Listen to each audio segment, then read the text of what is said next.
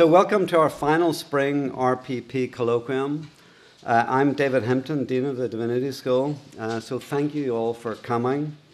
I'd like to extend um, a especially warm welcome and thanks on behalf of RPP and the Divinity School to our two uh, featured speakers this evening uh, Margarita Mora, who's just here with us, um, and Indira Ramberdi, who's joining us from uh, Bishkek, uh, Kyrgyzstan, and will be here with us virtually. Um, so it's going to be a wonderful experiment. We'd also like to express our appreciation to our moderator, Professor Dan McKanan, um, also with us here in the front row, uh, to the Sustainability and Health Initiative um, for Net Positive Enterprise, SHINE at MIT, for co sponsoring tonight's session, and to the Reverend uh, Karen Vickers Budney and Al Budney and RPP's other generous supporters for making all this possible. As always, we'd like to specially thank our very talented uh, group of uh, RP assistants and staff for all their uh, tremendous work behind the scenes to um, uh, organize and host tonight's event. Let's give them a, a round of applause. Thank you so much.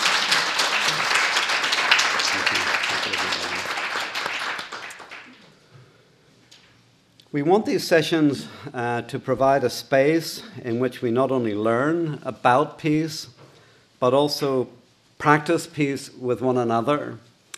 To begin our time together, we'll start with some introductory words from two of our wonderful graduate assistants, uh, Odalis and Nick. So, Odalis, please. Thank you.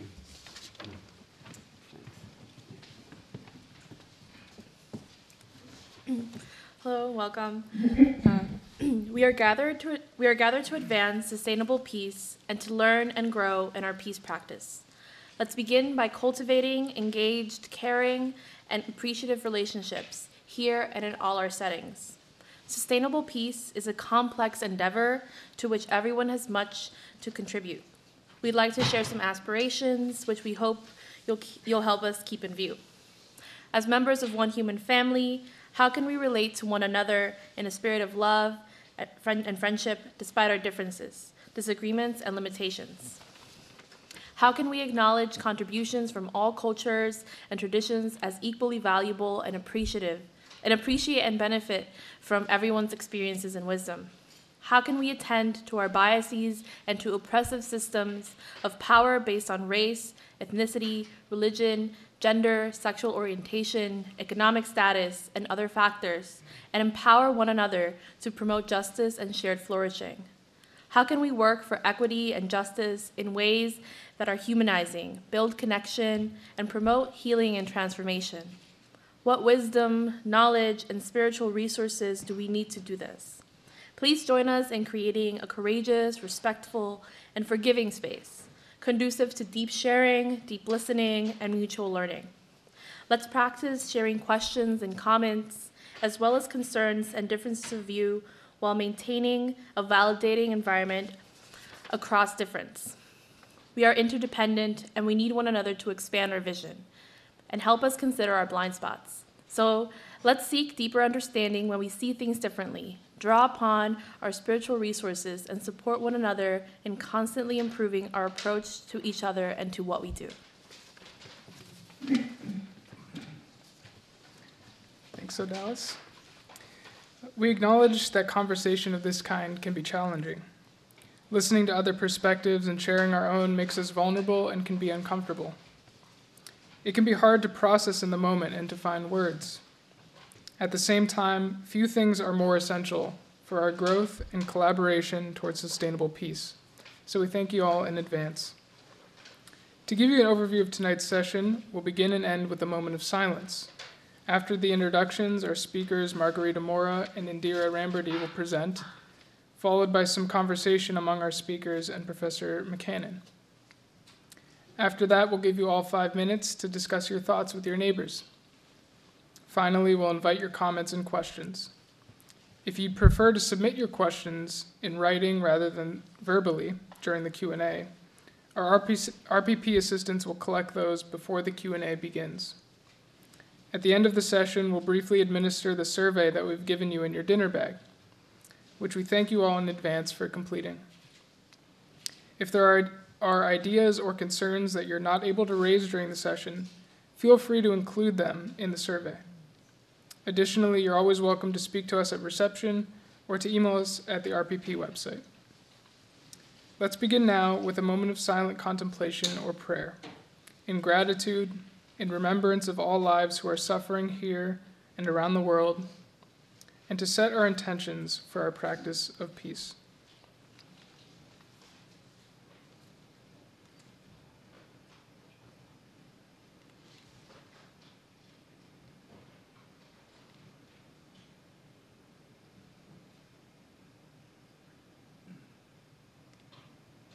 Thank you.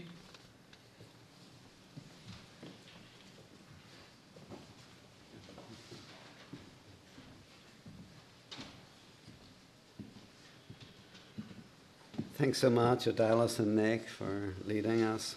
Um, at the heart of our religions and the practice of peace initiative uh, is the recognition that the big problems confronting our human family today will demand an extraordinary degree of local and global cooperation to surmount, um, becoming ever more evident and obvious. Our struggles to reduce destructive conflict are closely intertwined with our struggles to address other big problems affecting our societies. Urgent among them is environmental degradation, which indeed is now imperiling the survival of all lives on our planet.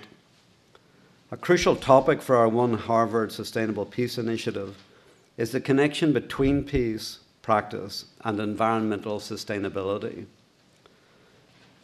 Given the multifaceted nature of the challenges, we are especially interested in how more holistic approaches can be of benefit, including those informed by the wisdom and practices of the world's spiritual and cultural traditions. We are asking how are these at once ancient and innovative approaches playing out in particular communities, in particular places? Do they offer principles and methods that can be adapted in other settings to generate perhaps a global trend, something scalable? We're therefore very grateful for this opportunity to learn from two extremely impressive leaders who have been pioneering local and global efforts in the area of indigenous guardianship, nature and peace, holistic being and living. So, first of all, uh, this evening I will briefly introduce our moderator, who will then introduce our speakers. Professor Dan McKanan, Dan, serves as the Ralph Waldo Emerson Unitarian Universalist Senior Lecturer at Harvard Divinity School, where he has taught since 2008. He studies religious and spiritual movements for social transformation in the United States and beyond, with particular emphasis on environmental activism intentional communities, and socialism. Much of his research focuses on the Unitarian Universalist tradition and the anthroposophical movement.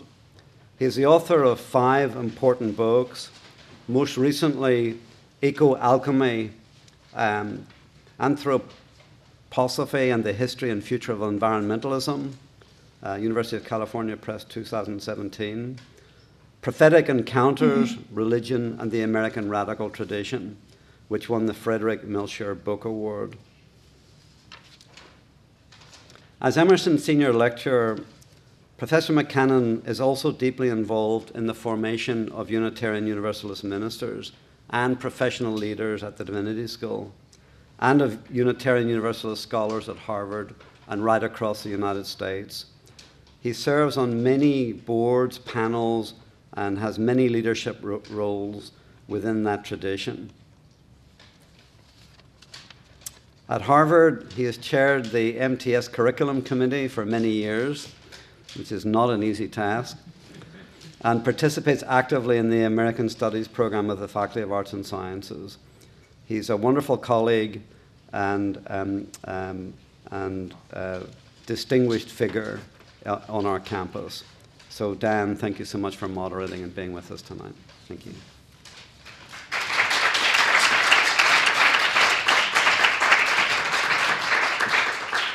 Thank you so much, David, for that kind introduction. Uh, to Liz and all the uh, RPP team uh, for all the hard work you've done uh, making this conversation possible, and to all of you uh, for sharing in uh, the learning uh, that we will do together tonight.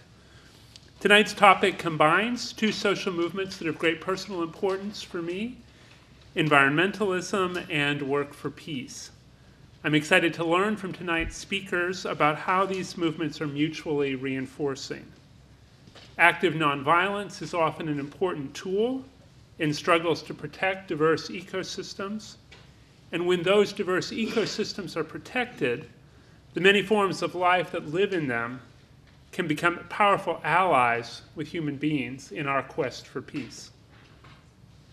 Indigenous communities have practiced solidarity with more than human life throughout history, and I'm delighted to have the opportunity tonight to learn from the grounded wisdom that will be brought to us by Margarita Mora and Indira Rayamberdi. Before I introduce them, I wish to acknowledge that this also is Indigenous land, the homeland of the Mashpee Wampanoag, the Aquinnah Wampanoag, Nipmuc, and Massachusetts people. These communities continue to live among us and to exercise guardianship of tribally controlled lands to our west, south, and southeast. As we learn about indigenous communities at a greater distance, we honor those who are close at hand. I will introduce both speakers um, in turn, and they will each speak uh, subsequently afterward. Margarita Mora is the Director of Partnerships at Nia Tero, an international um, non governmental organization that promotes indigenous guardianship because it believes that the people who call ecologically diverse places home are the best safeguards of biodiversity in those places, and by extension, across the planet. She has dedicated the past 16 years of her life to devising and implementing strategies for supporting the efforts of indigenous communities and people to protect nature. Before coming to Nia Tero, she led the Conservation Stewards Program at Conservation International. She's helped indigenous communities in 19 different countries negotiate conservation agreements that recognize and support their guardianship work. And Nia Tero's partnership model now allows her to build new bridges to additional communities as they strengthen their cultural wisdom and natural connection. Margarita is also a conservation fellow at the Mulago Foundation, a director's fellow at the MIT Media Lab, and a Heinrich Böll Stiftung alumnus. In all of her endeavors, she seeks to honor the, the insight that ecosystems will thrive only if the people who have sustained them and are most knowledgeable about them are also thriving. Our second speaker uh, will join us remotely from uh, Kyrgyzstan, and in a moment she'll be up on the screen uh, with us. Uh, uh, Indira is the executive director of the Peace Building Center in Kyrgyzstan, which she founded in 2008. There she is. Welcome. Uh, uh, her work promoting peace in the Fergana Valley communities in Kyrgyzstan, Tajikistan, and Uzbekistan began a decade earlier than the founding of the center.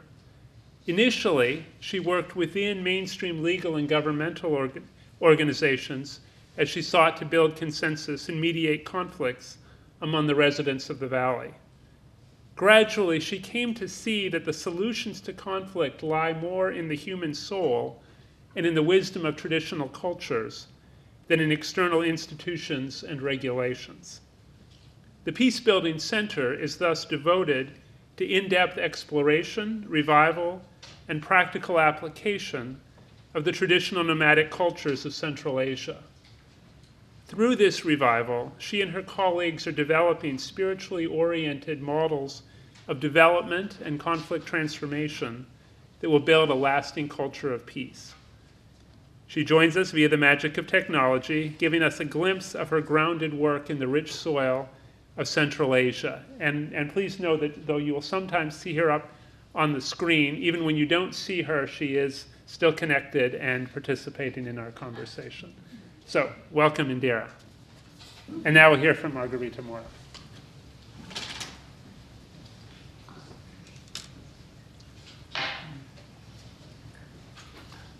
Good evening, everyone. It is a pleasure to be here tonight, or not tonight yet, but soon tonight. Um, I am Margarita Mora. My native language is Spanish. I can talk very, very quickly in Spanish and sometimes in English. So if some, for some reason I am talking too quickly, please raise your hand and I will try to get the hint. Most of what remains of nature is in the hands of indigenous peoples and local communities. These are the areas with the highest diversity of plants and animals in the world, the areas with the largest carbon stocks, areas that are crucial and key for fresh water cycles, but also for food security. What many times we don't think about, because those lines probably you, you, you, you have heard before, right? Like, yes, this place is important for humanity, right?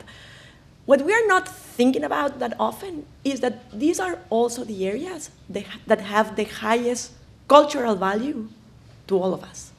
These are the areas where 95% of all languages are spoken.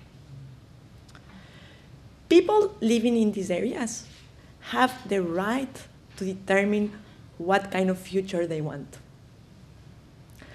Our job is to stand in solidarity with them, to listen to them, and to ensure that we can support the path that they have chosen. Last century, you know, the word conservation was streamlined.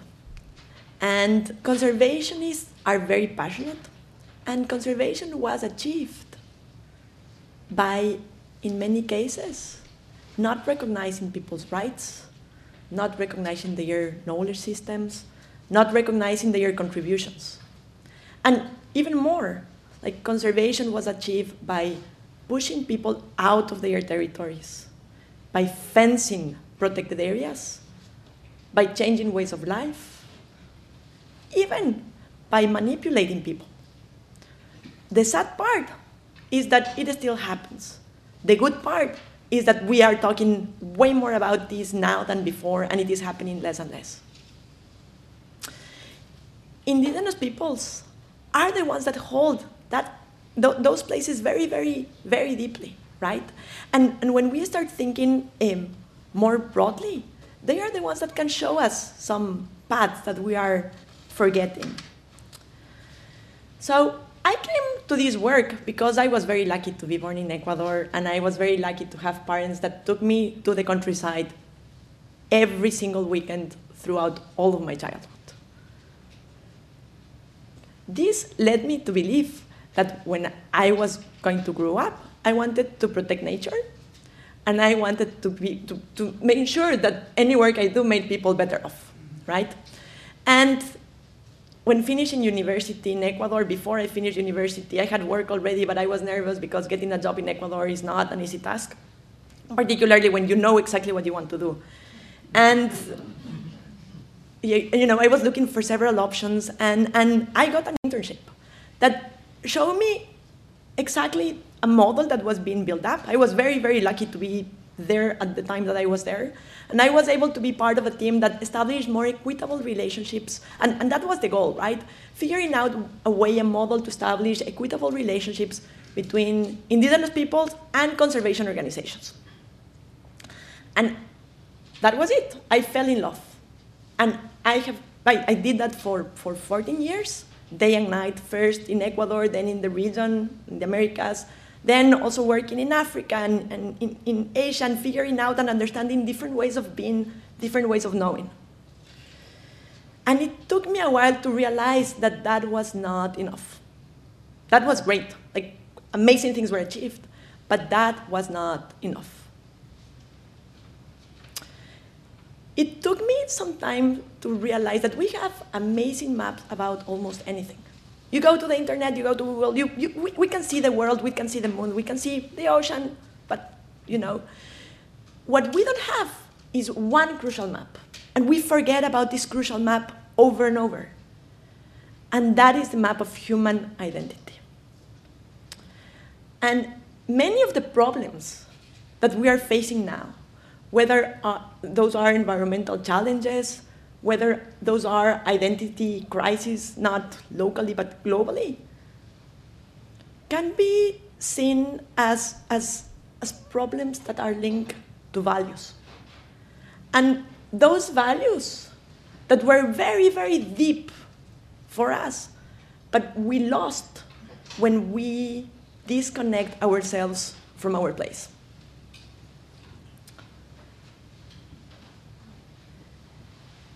There are people that still have those values, that have place anchored values, place anchored identity. And those peoples are indigenous peoples, right? And maybe if we are lucky, they can help us reveal some of those values. But when thinking about this, the first thing that we need to do is recognize that those places that, believe me, in my eyes, are beautiful and I hold dear forests, oceans, grasslands they are way more than only that. They are not only the places where people gather food or find medicines or get construction materials, or where we go to walk and enjoy nature. They are the places where grandmothers tell epic stories about. They are the places where mothers take their children to learn about their culture, to learn about their food, to learn about their crops. They are the places where daughters and sons belong before they are born. They are the places of their ancestors, right? And that is huge, right? They are the places where they find wisdom. They are the places that connects them to the spiritual world. They are all of that and much more. And when we start going even deeper, we realize that worldwide there are around 4 million indigenous people, more or less 5% of the human population. And they hold these places very dear and very close to them, not because of conservation. Conservation is not even a word for them. They hold these places and uphold the values that, that, that are super important for us as humanity because these places is where they find their identity. And these places are where those value systems were built, right? So, what we need to do in a way, is recognize rights, recognize knowledge systems, recognize values and traditions. And overall, what we are looking into is thinking about indigenous guardianship. And indigenous guardianship is people, indigenous peoples with very close ties to place that have the rights to be there, have the responsibility to manage those places, and also have the capacity to sustain these vital systems of nature that we all depend on.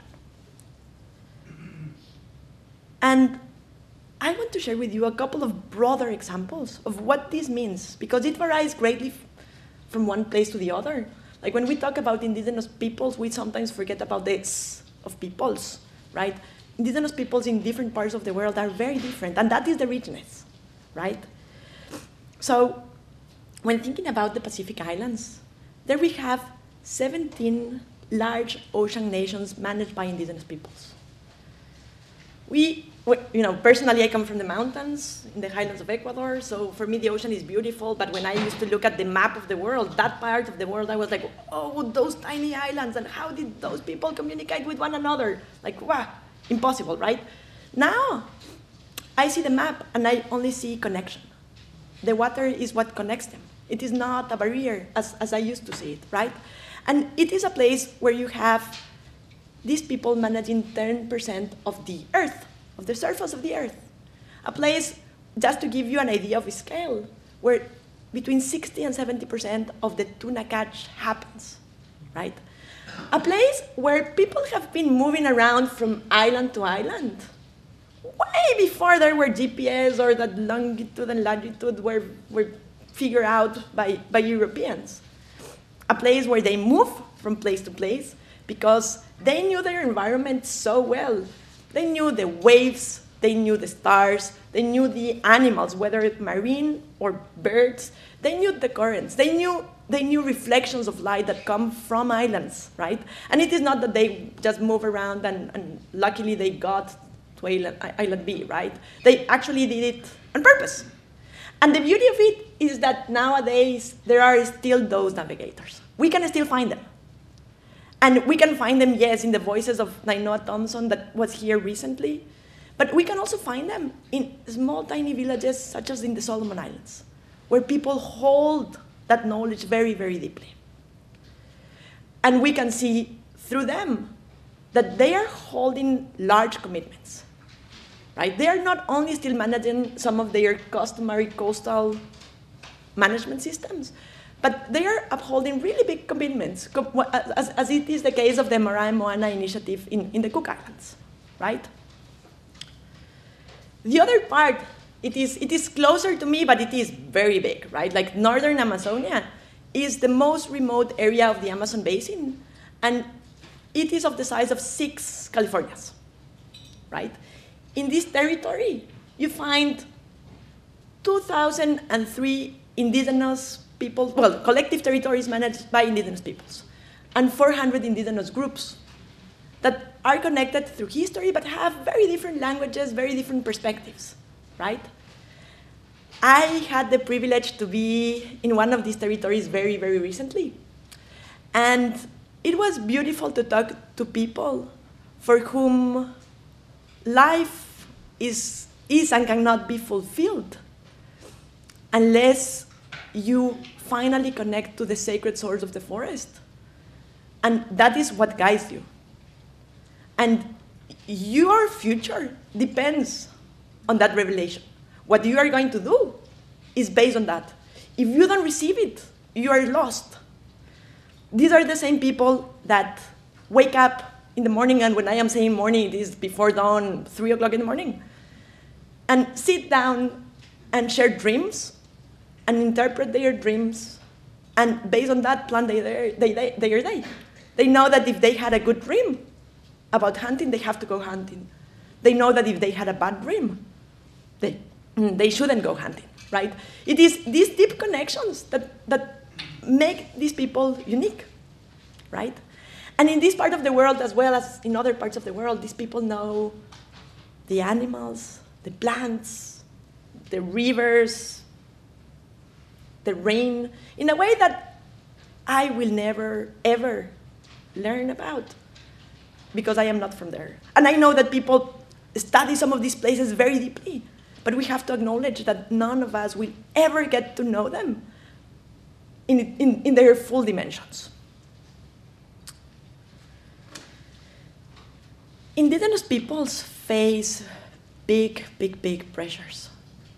And what they are seeking now is for partnership and support and recognition. And you know, partnership, we all hear about partnership. And uh, yeah. And I was going to say, like, I am a partnerships director, so I hear a lot about partnerships, right? But what we, what we don't understand sometimes is that partnership doesn't mean imposing your ways of being, your ways of thinking, your ways of knowing. They actually mean something way more simple. They mean respecting people, they mean honoring compromises. And they mean standing with indigenous peoples in the good times and in the bad times. And they also mean that we have to learn how to listen. We are really good at talking, right? But we are not always so good at listening. And listening careful to these people that know these places better than anyone will ever know these places. And who know what they need better than anyone else. You know, one of the big challenges is having that capacity to just listen and listen and wait and listen and not rush. Just listen and be. And that is something that we have forgotten and that we also need to learn. You know, I have a four year old boy turning five soon. He is a sweetheart, of course. I am his mom, and I am going to think that is the case. Um, and many times I ask myself whether he will have the privilege of learning from people that see the world in a very different way, that have value systems and identities that are directly linked to a place. For whom the word conservation is not a word, right? It is a way of being, it is life. And that is when I start asking myself over and over whether I will be the right kind of ancestor. And, and I also ask myself, what kind of ancestor will we collectively be? And this is not an easy question, right? But this is one of those questions that we, if, if we start thinking about it more deeply, maybe it leads us to reconnecting to those, those values, to revealing those values that are more place anchored, right? And maybe it also leads us to think in a different way about, about the past, recognizing that we come from someone that set up this stage for us to live now, but also recognizing that we are responsible for the future, right? And, and that we need to change the way that we think about well being. And we need to stop thinking about well being in terms of what we get out of the world. But we need to start thinking deeply on what we are leaving behind. And, and maybe, maybe we might get out of these environmental challenges that we are facing and we might recover from the identity crisis that, that, that we are also facing.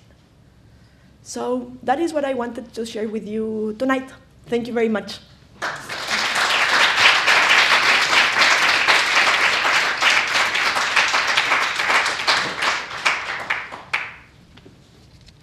Thank you so much, Margarita, for the wonderful question that you ended with. What kind of ancestors will we be? And now we turn uh, to Indira Ryan Berdy. Thank you. Um, good evening, dear friends. Um, do you hear me well? Yes. yes. Um, good evening, dear friends. I'm very glad to be on this very interesting meeting. Thank you to Margaret and RPP for inviting me. I will try to do my best to share what I can and to add maybe some more information, knowledge about our region, Central Asia, which is very, I think, important region and very unstable one. Let me switch to screen, yeah, to presentation.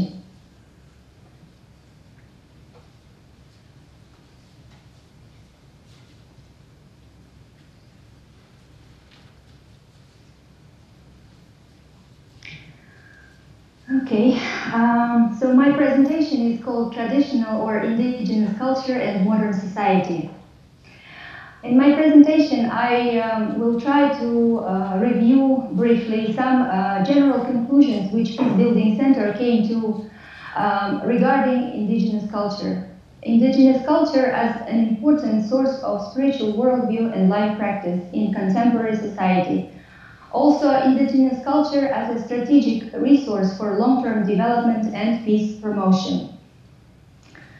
For the past 10 years, I and my colleagues were involved in a wide spectrum of activities on exploration and practical revival of um, Kyrgyz indigenous nomadic culture. Also, since 2014, PBC is a part of very unique experience of consolidation of seven kindred indigenous people of Pamir, Tian Shan, and Sayan Altai biocultural region through the permanent forum of indigenous people of Pamir, Tian Shan, Sayan Altai quite obvious today that modern society has come to a very complex and critical point of its history. Perhaps as never before, our future depends strongly on how we human beings, as individuals and as society, use our inborn freedom of will, our positive will to self perfection, spirituality, and honorable life practice. And as the main step towards better prospects, we will have to decide, or we are already in the process of deciding, uh, which system of worldview we would like to base our further life on. Today, we are facing a tough and possibly the last clash of two basic worldview, world between uh, two basic uh, worldview systems. On one side, we have so-called uh, rational consumeristic worldview based on hard materialism. This kind of worldview at some point of human history became dominant and it is a big separate topic for pondering and discussing when, how, and why this happened. What we know for sure right now is that it has assured the majority of people of that human being is a mortal creature, that everybody fights his own battle on this world, and that we must take from life as much as possible at any price. This life position actually, as we can see already clearly now, brought us to total self-destruction.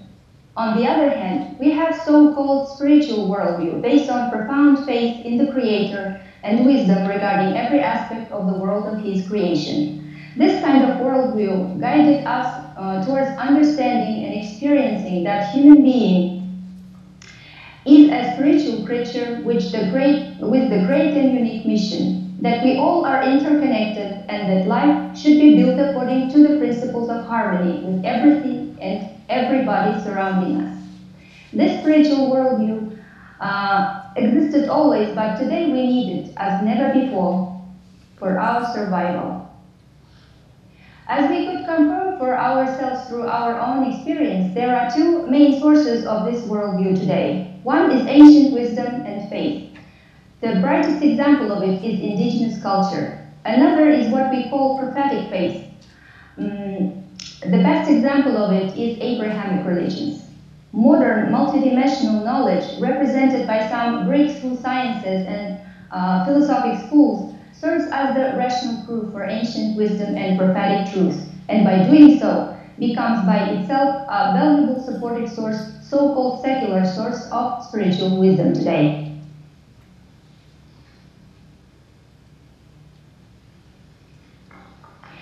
Today we observe that vast number of people dynamically convert or transform from the camp of hard materialism to the camp of tacit soft materialism, acquiring more spiritual view and understanding of human being and human life. Vast number of people return to their indigenous roots, acquire their strong cultural identity, and choose to live according to the precepts of wisdom of their wise ancestors and vast number of people in the world comes to monotheistic faith and chooses to follow in the footsteps of the great prophets. Some people go through full cycle of spiritual transformation from being absolute materialists to becoming profoundly faithful persons. All this tendency uh, reflects tectonic shifts in the system of values of modern humanity. In particular, it reflects intuitive understanding by human beings of the fact that ultimate salvation can be sought only in acquiring true spirituality at individual level and introduction of spiritually oriented models of development at societal or collective level.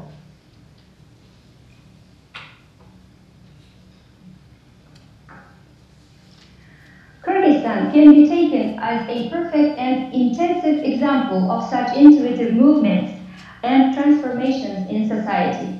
Kyrgyzstan today is an arena for a rapid unfolding of all the possible sources of spirituality.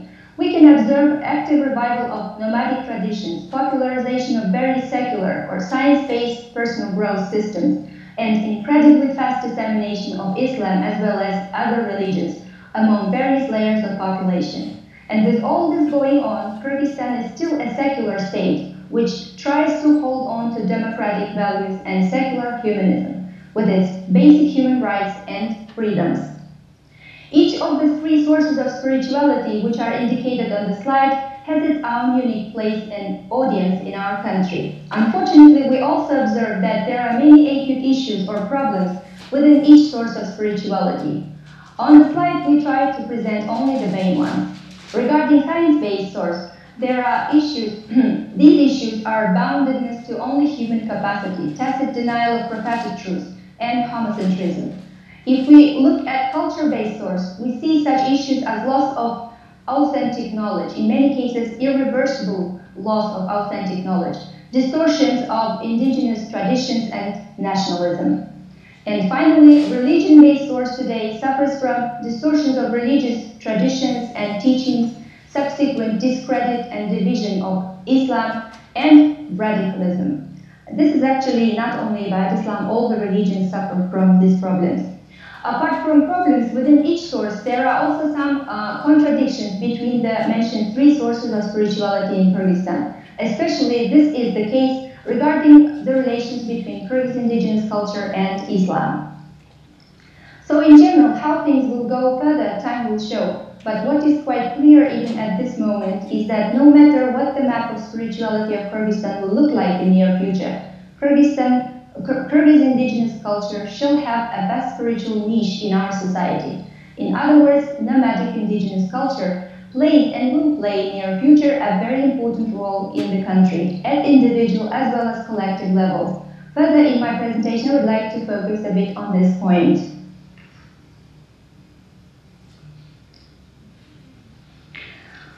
So what is traditional culture and what makes it so valuable today?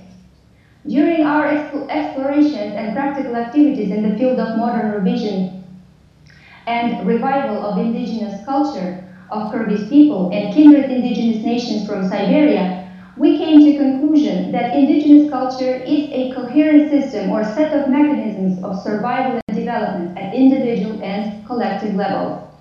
These mechanisms are conditioned by nature and operate at all the possible levels of human existence, transcendental, psychoenergetic, mental, biophysical, and social. We called all this as spiritual cultural core. Comparison of various indigenous peoples of Pamir, Tian Shan, and Sayan Altai biocultural region showed that each indigenous nation has this kind of spiritual cultural core. By the content of this core, the nations differ from each other but by the dimension, structure, and functions, they are very similar to each other. Now let me very briefly go through the structure and contents of spiritual cultural core of indigenous people using the example of Kyrgyz culture. I thought it would be quite important to share this information here with you as it is the structure and contents of the spiritual cultural core which makes indigenous culture so valuable and useful today.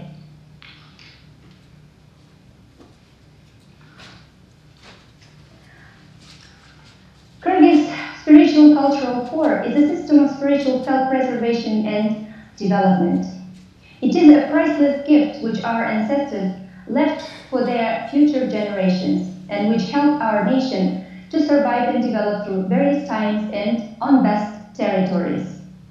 This system has certain structure and is constituted by several levels, each of which corresponds to a particular level of human existence.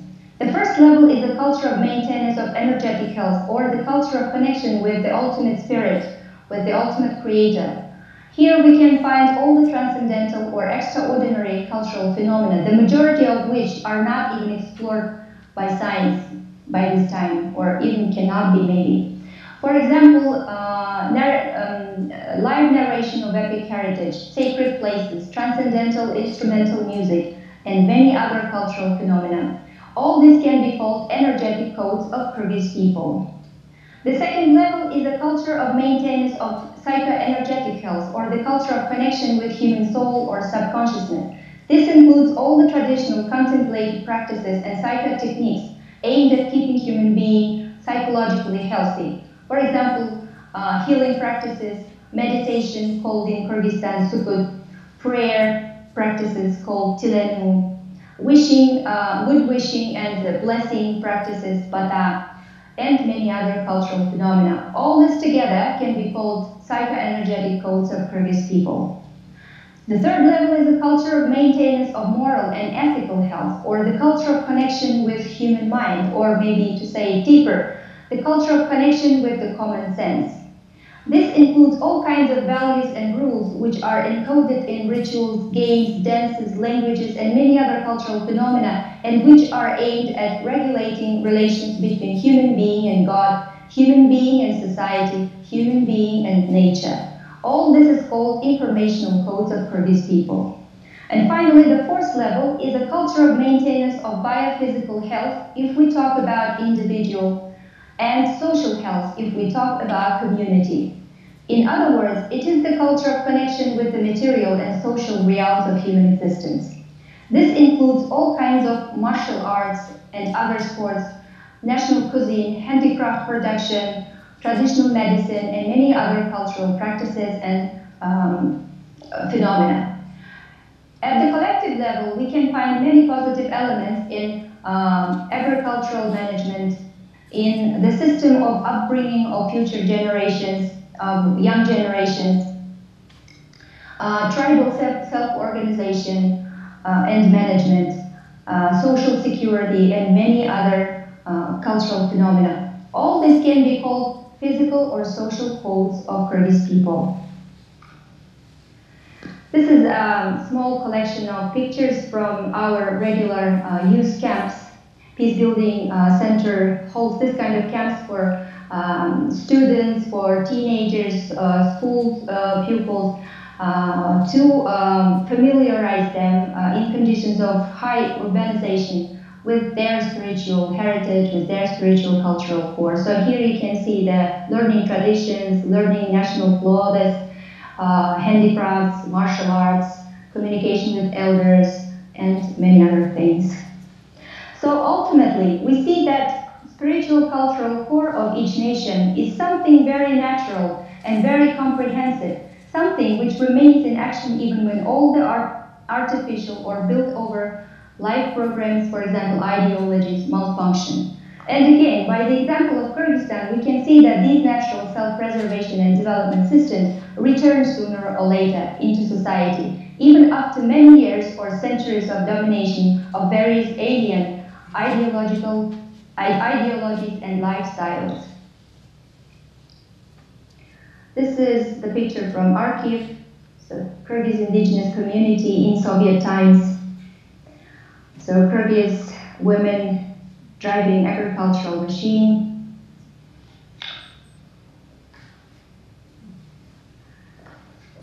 Being a nomadic nation who not once in its history managed to build and maintain um, strong states based on unity of tribes, Kyrgyz people started losing its nomadic worldview and lifestyle in 19th century after association with Russian Empire. Then we faced communist ideology, ideology jointly with Russia. In 1991, after the collapse of the Soviet Union, we became an independent state and welcomed sincerely Western liberal ideology and market economy. By 1998, due to economic hardships, people's most popular idea was that things became even worse than during the Soviet times. In the condition of informational vacuum and total disappointment, those who did not fall into nostalgia for Soviet past or did not get completely money-oriented entered uh, the domain of religions. By 2004, we could observe rapid rise of religions, especially Christianity and Islam. Then two revolutions happened in 2005 and 2010, and that marked the rise of Kyrgyz indigenous culture. So during next 10 years, by 2014, indigenous culture got incredible popularity among all the layers of society. Over 40 big organizations emerged to work directly and professionally for revival of indigenous culture and biocultural diversity in general. However, at the same time, tensions between Kyrgyz indigenous culture and Islam grew rapidly. At the end, this process brought to a series of open conflicts between Muslim clergy and proponents of the movement for registration of new Kyrgyz religion called Tengri. Tengri movement demanded from the State Commission on Religious Affairs registration of new Kyrgyz religion, but got official and justified rejection from this state body after another series of repeated open clashes uh, in mass media between Tengri movement and Muslim clergy, both sides strangely calmed down. Since 2015, we think Kyrgyzstan got to the point at which at least key public activists and leaders from both sides understood that Kyrgyz traditional culture and Islam in reality of Kyrgyzstan should be considered only as the comprehensive means for spiritual development, making society more moral, peaceful, and responsible. It was clear for all of us that attempts to use culture and religion for other purposes can have very heavy consequences.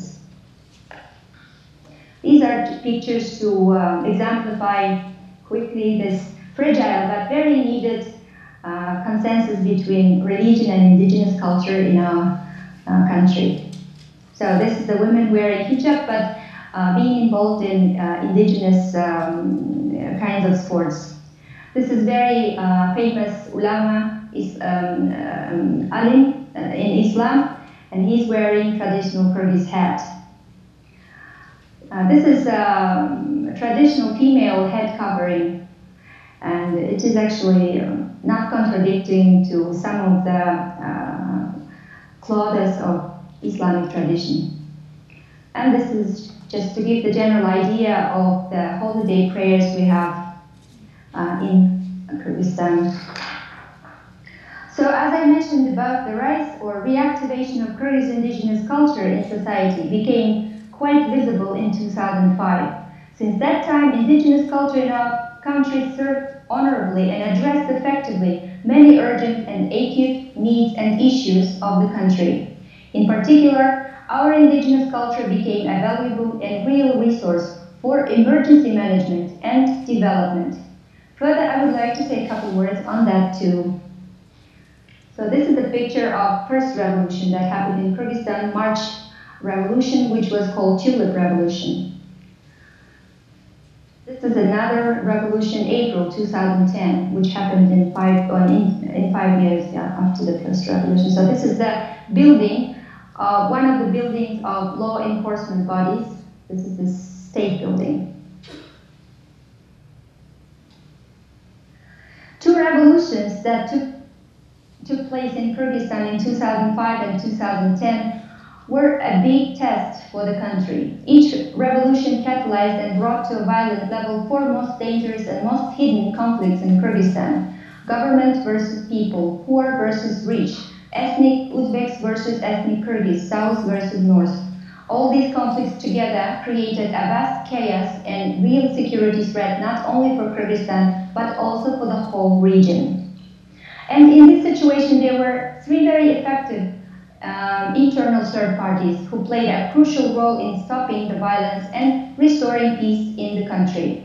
They are custodians of indigenous culture, religious leaders, and respected elders of local communities. They all together in various regions and in various specific situations contributed much into stopping the chaos and violence through the power of their mediation, meditation, oh, mediation, negotiation, consensus building, based on the respect they had from society. Total destruction of the governmental buildings, killing people of deposed regime were prevented. Inter-religious, inter-regional, and inter-ethnic conflicts were stopped. Volunteer public order squads were organized to deal with marauding. All this was done with participation of outstanding people of local and religious communities.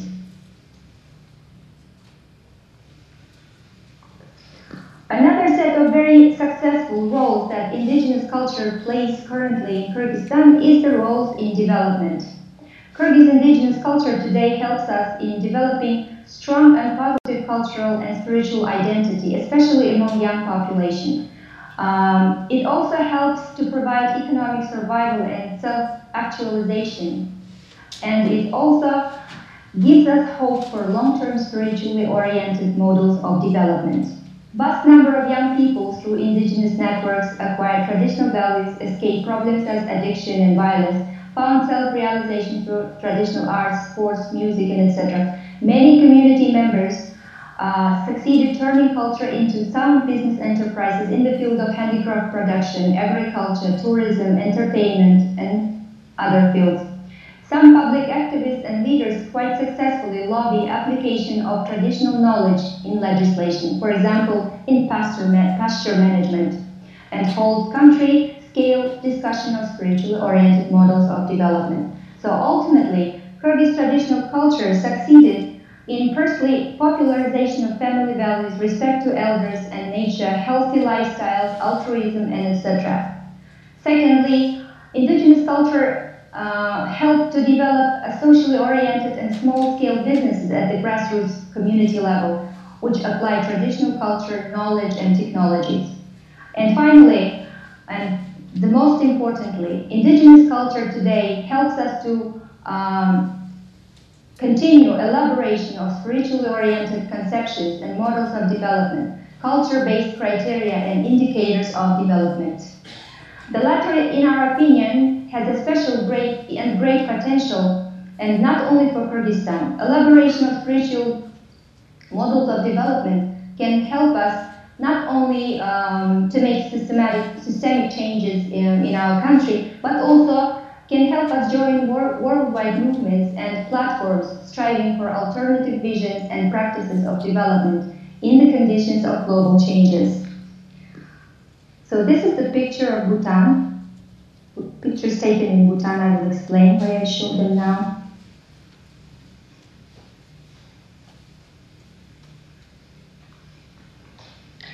In 2014, I and several other public activists had a chance to visit such an interesting country as Bhutan. I personally was lucky to meet the leaders of National Happiness Council and learn more about the concept and practice of gross national happiness. At that time, Bhutan's experience was quite unique and inspiring. During the period of time from 2014 to 2016, PBC joined with the information agency Akipress, one of the biggest internet uh, agencies in Central Asia, organized a series of public discussions on possibilities and prospects of spiritually oriented models of development in Kyrgyzstan based on indigenous culture. As a result, we could come with a general or initial set of qualitative criteria for evaluation of foreign investment and other projects of national scale. And as you may see, they reflect the structure of the indigenous spiritual cultural core. Later on, holding the Permanent Forum of Indigenous People of Pamir, Tian Shan, and Altai uh, 2000, since 2014, and participation in the work of International Action Group on Culture-Based Indicators of Well-Being helped us to continue this valuable work. And we continue this work to, until today, so we, do, we continue doing this. This is a collection of pictures of a permanent form of indigenous people, just to show you the idea. Uh, these are the leaders uh, coming from uh, almost seven uh, indigenous uh, people of uh, Siberia, Pamir, and Kyrgyzstan. So, as it is quite obvious through the experience of Kyrgyzstan, traditional culture has a vast potential today in development and peace promotion as well as in deeply personal spiritual transformation of ordinary people. Therefore, the activities on modern revision, practical revival, and application of indigenous culture in daily life, and even introduction of principles and values of indigenous culture into existing social systems are very important and needed today. Traditional culture gives us enormous hope for the better future because wisdom of ancestors never fades away. And let me finish my presentation with very wise words of a very wise man, Hazrat Sheikh Al-Tariqat Azad Rasul, who wrote uh, around 15 years ago in his book Search for Truth uh, these um, uh, wise words. Today, philosophers, politicians, scientists, and social reformers are striving to alleviate human suffering, but they are no closer to the desired goal. The materialistic approach divides humankind and sows the seed of mutual hatred and selfishness, leading to conflict and clashes between different interests and classes, and between the planet itself and its inhabitants. Inhabitants who are supposed to be stewards. A deep study of human nature and an exploration and investigation of the inner world of human being will acquaint us with the true destination of man and the means for reaching it the different creeds of religion and spirituality are nothing but elaboration of this fundamental truth. Thank you for your attention. Why don't we clap for Indira again now that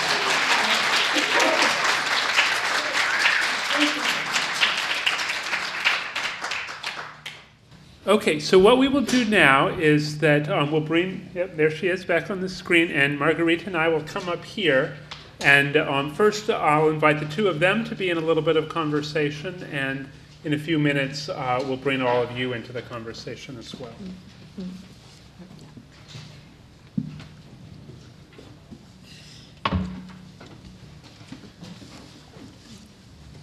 So I invite either one of you to pose a question to the other or a comment.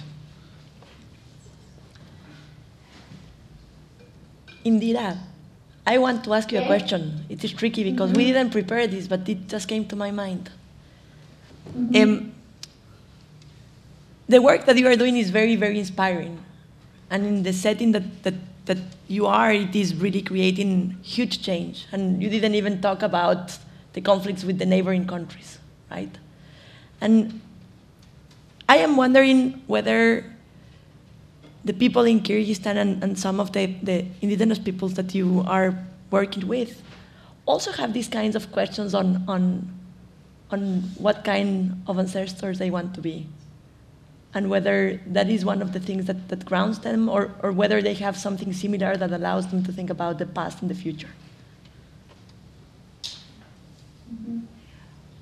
Uh, well, I think that Central Asian uh, indigenous peoples and uh, indigenous peoples of um, uh, Siberia, they have much in common. And the biggest reason of that is um, Soviet past. And of course, I think that uh, we are thinking about future, but what we noticed that uh, during the forum, we noticed that all these indigenous uh, people, all these indigenous nation, uh, nations, they um, look forward for something bigger than just um, revival of some separate uh, cultural phenomena or some separate aspects of uh, indigenous culture. They are striving for something bigger, for some kind of systemic changes. For example, those indigenous uh, people who live in Siberia, uh, they live, um, of course, in the framework of uh, Russia, and their situation is a little bit different. Um, and I don't know how much in the future they can uh, reach some systemic changes, maybe, uh, which will uh, result in um, bringing indigenous culture in front lines of uh, policy making. But we hope for better, if I understood your question. But we have much in common because we have this Soviet past. If I didn't understand your question, please clarify. Maybe I didn't get it. It is great. Thank you, Indira. Indira, would you like to pose a question for Margarita? Um, I just would like to make a comment uh, on Margarita's uh, speech. That was also a very inspiring speech, and I think it was very sincere, very emotional.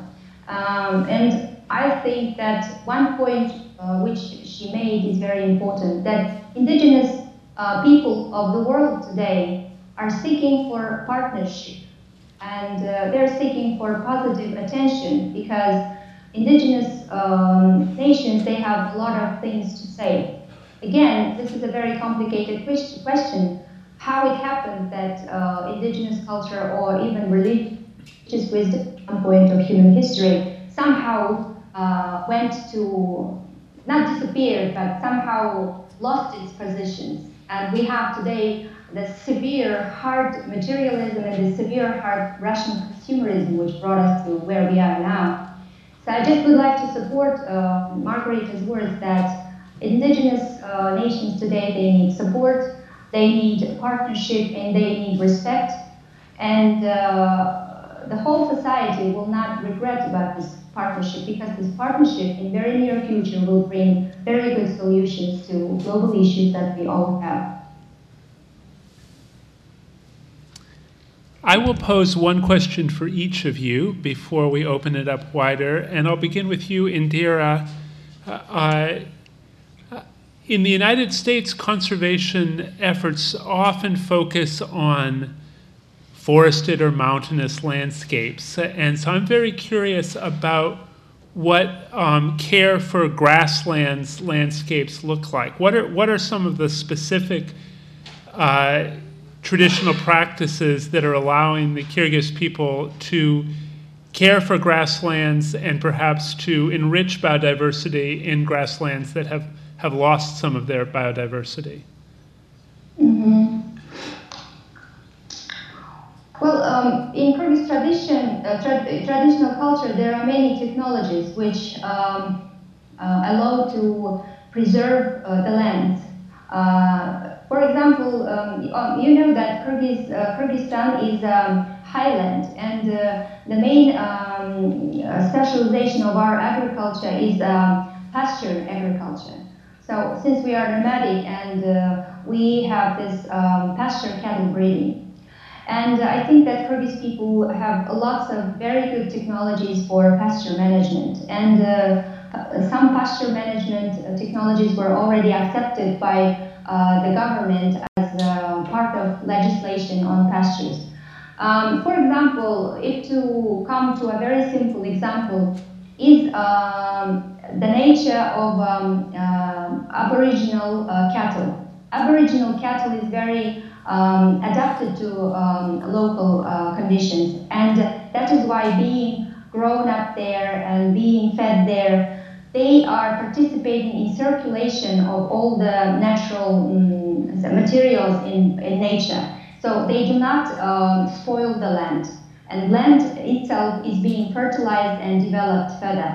So this cycle, uh, human beings, cattle, and then cattle, land, soil, and soil, plants, this cycle is very important and it preserves itself. But as soon as you take away from this uh, picture uh, indigenous cattle, for example, and put another, as it was during Soviet times, another kind of cattle, this uh, very fragile uh, cycle or system uh, breaks up. That's what happened during uh, Soviet times. Today we cooperate with one Buryat uh, organization. Um, uh, it's a Buryat uh, indigenous uh, nation living in Russia. And uh, one of their basic focus is uh, revival of Aboriginal cattle, Aboriginal Buryat coal, which is very important because they, at this moment, deal with Russian beef cows, which are not good for pastures, for um, the types of pastures they uh, have um, uh, in their place. This is one of the examples, just to see. Thank you so much. Yes, it's, it's really wonderful to hear how Indigenous people partner with Indigenous uh, cattle breeds. Um, Margarita, I wonder if you could talk a little bit about how uh, Indigenous guardianship works in places where Indigenous communities have lost um, power over their land because of colonizing powers, and the land has lost much of its biodiversity. How, what are some of the strategies that communities are using to regain the capacity to practice their guardianship? You know, it is, it is a, a really good question because the moment that you start losing your place, the moment that in many of these places deforestation happens or grasslands are destroyed or oceans are depleted, with those activities, also you start losing the cultural aspect. Mm. Usually both things come together, right? And, and there are many efforts, particularly in, I, I have seen in these last couple of years, here in North America, in, in Canada, with the tough history that indigenous peoples have, um, figuring out ways on how to reconnect to the land. You know, that, that is one of the key issues that you hear over and over, that when people lose connection to their land, they lose themselves, mm. right? And many of us have not got that connection that our ancestors had to the land.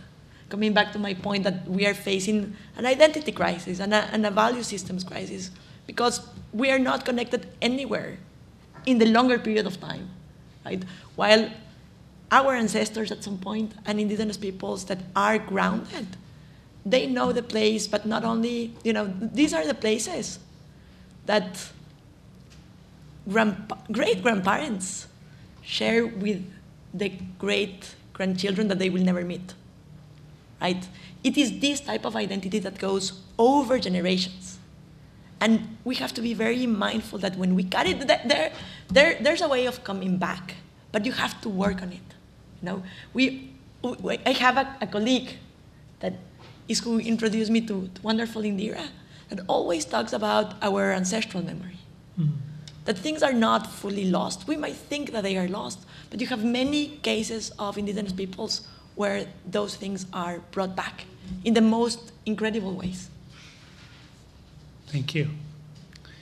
Uh, what I'd like to, do, what we're going to do now is to begin the process of inviting this whole community into conversation together. Uh, but instead of immediately asking each of you to ask a question, uh, we'd like you to take a few minutes to be in conversation with one or two people seated near to you. Uh, and you can you know, talk about anything that's been stirred up uh, by these very profound presentations. Uh, uh, you can begin thinking about questions you might like to ask. Uh, if you wish to write a question down on a piece of paper, our staff will, very good, come around and take those. And during the actual question time, I will take questions both in the written form and by recognizing hands. Uh, but first, just spend a little bit of time hearing the voices of a few other people uh, to see what is, what is stirring in this gathering. Sounds like everyone's had a great conversation. I have a few questions down on paper here, and I think a few more uh, will uh, be coming to me. Uh, so there's still time if you were writing something, if you want to hand it to one of our folks. But I'll also I'll start with a question uh, out loud. So who would like to pose the first question to one or both of our speakers? I'm wondering about the move, movement around the world to most of the population being uh, drawn to the cities, mm-hmm. and especially in China, uh, uh every, the uh, uh, the villages are razed and, and and tossed aside, and people are forced to live in these high rises. And in, in all over the world, cities are the, where the action is and uh, where the jobs are. It's, and they, uh, it's going to be harder and harder to bring the uh, indigenous uh, world into uh, affecting that. Thank you. Would one of you like to start? Uh, I can I can start with, with that question, and you know that that is one of the of the big questions that we make ourselves at Nia Tero, because you have that phenomenon people living in indigenous communities that due to um, education many times have to leave right? Or that sometimes they need a job and there are not income opportunities in their places so that they have to leave. And, and they go to the cities and in the cities sometimes they have to put aside who they are because they are not treated as, as they should, right? Racism is a, is a big is a big issue, right? And and the beauty on the other side is that yes, there is this drive to move to the cities because the cities is where you find everything. And the cities is where you get lost, where nobody knows you, right? In, when, when you're coming from an indigenous community, you know everyone. Everybody knows you. You go to the cities and suddenly you are no one, right? Unless you have a couple of pals that, that know you from your place. Um, one, one of the things that, that we have been discussing more philosophically than anything is that we also live in a time where technology is helping people also stay, right? Like where, where you have access to electric panels that you can move from place to place in a very efficient and cheap way. And, and where you have part of the society, like the, the wealthiest part of our society, they are nomads. They don't live usually in one place, they live in many places. And they manage to do it, hmm. right? They, they manage to live in different cities. Why not think that that is also something that these people living in places can get to do again. Like maybe we get to a point where, where that is that is feasible again. Mm-hmm. But you are right. Like cities drown people, and whether it, whether it is forced or whether it is not forced, people are like young people are drawn to the cities. At the same time, many people want to become, be, be back to their place because that's where they belong, right? Indira, would you like to speak on that question of urbanization? Well, I think that urbanization uh, is uh, really a big negative factor, actually, in um, being of indigenous culture. we very often discuss this in our country. For example, how you can make contemplative meditation um, in a big city. Because uh, uh, ancient Kyrgyz would meditate in a very open areas, maybe on the mountains. And how you can do that, mm, I don't know, to clean the fifth floor of the big buildings or so it's difficult and it's a very big hit, I think. But again, uh, indigenous culture is a very uh, unique uh, system of survival and development, and there are many uh, possibilities to adapt. And I think that uh, modern society should think about adapting. Maybe uh, if some um, cultural phenomena cannot exist, but we at least can take their principles. For example, principles of um, relations of uh, young generations between uh, with elder generations. So it is eternal. You don't need, I don't know, some kind of a forest or other places to practice this. Um, and then also prayer practices, for example, you can practice them. So it doesn't require any kind of external special conditions. Uh, and if you take um, epic heritage, epic heritage is always there the narrators in our country, maybe um, centuries ago, they traveled from one yurt national housing to another, but today they can from one apartment to another or to gather a lot of people in one place. For example, we had a special tours of narrators throughout the country, and they would meet in a very modern uh, halls sometimes, so that doesn't require. So it depends on what kind of things we're talking about from this spiritual cultural core. But the majority of um, phenomena of spiritual cultural core can be um, uh, surviving in modern conditions. I think it is not a big factor, but it is a factor. Thank you. Uh, I will read one of the questions that came up to me on paper. Uh, uh and the question is What is the relationship between religions which were brought in to indigenous communities, such as Christianity and Islam, and the indigenous religions themselves in people's lives. So we were just talking about that. so what you know, it is it is interesting because these these big organized religions are almost everywhere. Like probably one of the places where I haven't seen them is where people in voluntary isolation live, but they are trying to, to reach out to them as well, right? And and what is interesting is that in many cases, it doesn't end up being one or the other. It ends up being a mix. It ends up people figuring out a way of having of having both the parts of, of both that are that are the best for them. Within that, there are extremes, right? There are extremes where, where people are forced to believe in one way because of, of many, many reasons. Um, but altogether, it is, it is beautiful to see that despite organized religions arriving to many places, if you go a bit deeper, as long as you have certain clear aspects of, of, of the values still there, as long as you have language, and even when languages are lost, right? But those things connect you to your culture way deeper than, than only religion itself. Thank you. Mm-hmm. Well, in Kyrgyzstan, you saw in one of my slides and in one of the sections of my presentation, I told a lot about uh, relationship between uh, indigenous culture, Kyrgyz nomadic culture, and Islam. That, is, that was a big issue actually. But today, I think there is a kind of a consensus um, between culture and religion.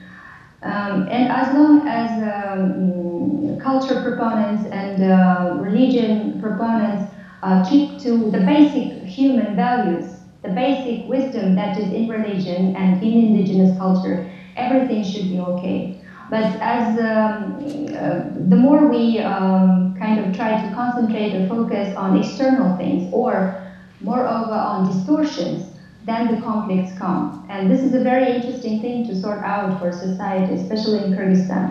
And I usually say that um, those uh, people who are in Islam and they are very negative, uh, they, um, uh, they have very negative attitude to indigenous culture, I tell them that you probably do not know to full extent our culture. But mm-hmm. to those in indigenous culture who say that Islam is something horrible, we don't need that, I say that um, you probably don't know Islam to full extent. Personally, I, for example, um, love and uh, even work in the field of uh, indigenous culture, but I'm also Muslim, I'm practicing Muslim. And I think that um, internal combination of these two systems of spirituality is very important, and the cases of such combination are growing in our country, especially, um, uh, um, especially in the north so I think we can combine that and there should be no conflict. And Kyrgyzstan's case is coming to that when we have this consensus. Also fragile consensus, but we are still coming to that. But again, uh, there are some problems, of course. And they come from distortions. And they come from aggressive people who would like to use religion and who would like to use indigenous culture for their purposes. Sometimes purposes which are very far from spirituality, which are very far from uh, bringing common uh, good for society. Thank you. Mar- Marguerite, you in particular talked about um, place-based identity as um, uh, a strong thing that that people should aspire to.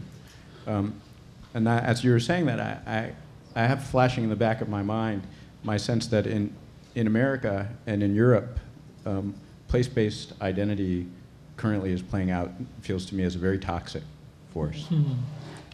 And uh, so it makes me try and think through that uh, what is the difference between what you mean by that and, uh, and what people here, when they talk about such things, mean by that. And, uh, and I wonder if it's, if it's maybe, if I can articulate it and you can tell me, um, if it's more, not so much place-based, but first of all, ecosystem-based, um, more specifically. And if, if it isn't even more than that, not like a, a place where you are or a thing that you have, but uh, a, a thing that you participate in, i.e., participating in a pattern of relationship to an ecosystem, if that's the thing that you mean by identity? Yeah, no, that is a really good question, and thanks for raising that. I, I have, I have, yeah, I have seen the, the, the exactly the thing that you mean. I, I was not talking in, in those terms. And what, what I am thinking about when, when I am talking about these anchored identities that are linked to collective territories, right? That are not in individual identities that do not have like a common long term history in common, that have not developed their joint knowledge systems about their ecosystems and they, their place itself throughout thousands of years. I, I, I, I am thinking more of, of yeah of, of that kind of people that um, the place is who they are. Like if that is the, if if that place disappears, they disappear. When when you think about um, white nationalism, it really doesn't matter whether they are here whether they are in New Zealand or whether they are in, in Australia, right? It is it is exactly the same thing in terms of how how they might relate to that right? While when I am thinking about place anchor identities, I am thinking of the people, as, as I mentioned, that it is not that their identity was formed recently through colonization, right? But it is whose identities has been formed for, for thousands of years and whose identities is so linked to their territory, so linked to their territory that they know exactly what means when a bird sings. They know. I, I was talking with to, to someone one day and was like, oh, I started seeing these ants. So now I have to go and start planting my plant plot, right? And at least I, I don't see this right amount of ants, I am not going to start doing it because I know the rains might not come, right? It is that, that deep, deep, deep, deep knowledge that it is hard to have when you are just in a place for one, two, three generations. It is the thing that you get when you are in a place for many, many, many, many generations. Thanks. Yeah. So, uh, Marguerite, you referred to partnerships, and then I don't hear you, I didn't hear you say really any more about what kinds of partnerships. What are some positive partnerships that are out there these days that are actually working and helping? Um, and then I have a second question. Um, so that relates a little bit to the others, but the young leave, get educated. How do you get them back? Are there, uh, you know, how do, what kind of incentives are there to bring the educated back to help preserve Yeah. their communities, their cultures. So those are my two questions. And I'm, I'm going to repeat every question, even Yeah. if it's specifically for Margarita, to make sure Indira's hearing. So this question, which was directed to Margarita, had two parts. Uh, the first uh, was a request for more specific examples of the kinds of positive partnerships uh, uh, being cultivated. And the second is how do indigenous communities re engage those younger members uh, who have traveled to further places for their education? Yeah, so, so going to the first question, and there are some examples, and there are wonderful organizations that are doing this. In my role at, at Nia Tero, is a fairly new organization that was established with the mission to secure indigenous guardianship of vital ecosystems, how we are thinking about partnerships is, is um, ensuring that through all of our actions, we are level in the field. And because there, there is always a, a, a power dynamic, right? That is, that is unavoidable, right? But you have to give part of your power away actively in order for that level field to, to, to be better, to, to level the field. Um, the other thing that we are really pushing for is not for us to decide, like, you know, we, we, we as an organization are not necessarily the ones that are going to be working directly day to day with, with an indigenous group, but we are going to stand with them in for good and in good the good times and in, and in the difficult times. And, and that means that we are going to trust them and we are going to let them choose who they want to work with in order to achieve some of their vision of, of well-being, their self-determined vision of their well-being. Um, based on their priorities, and we're happy to support those organizations that they choose, right? So it, it, it, moves away from us defining an organization that is here in the US or in other countries that, that tells you like, oh, these people are great, to more like, okay, let's meet the people, let's, let's, let's develop a relationship, and let's see who they want to work with so that we fulfill our mission of relinquish power and they also get stronger in deciding what kind of relationships they want to have with us but also with the other organizations that are that are in their environment. Because it is not that anyone alone can do this right? And, and it is also not that one organization alone can do this. We need a lot of organizations hundreds of organizations changing the way they work with indigenous peoples for, to succeed. And the second question was? You know that is such a you know it is it is such a complex situation. It is such a complex situation. And and i don't have an answer. It would be wonderful to have that answer but i was talking with an indigenous leader from from brazil recently. This i, I don't know if you read that brazil elected their first indigenous indigenous um, person for for congress right? For the federal congress. And and she had been advising us for a while. And we were talking about this and she told us a while while back our elders were super eager to send our kids to university. And they made this huge effort to establish those links to, with local universities and ensure that people got to secondary school and for them to get the scholarships. But now they are questioning themselves whether that was the right strategy because they live and they would love to come. Not all of them, but many people want to go back because life in the city is nice at some point, but it is super challenging on the other side. But if they don't have an option, it is hard for them to return, right? And then I was talking with another leader from another country, actually from, from Ecuador, and he was telling me that his elders told them like it is a bad idea for you to go to university. Like we don't want this. We don't want this like a while back, right?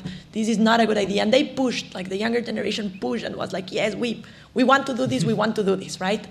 And then they went to university and now they have a, a couple of leaders that through that process think that the Western perspective is better and that mining should be an, an option, right? And, and most of the population is like, ah, what did we do? The elders were right. We should have listened to them more. Why didn't we listen to them, right?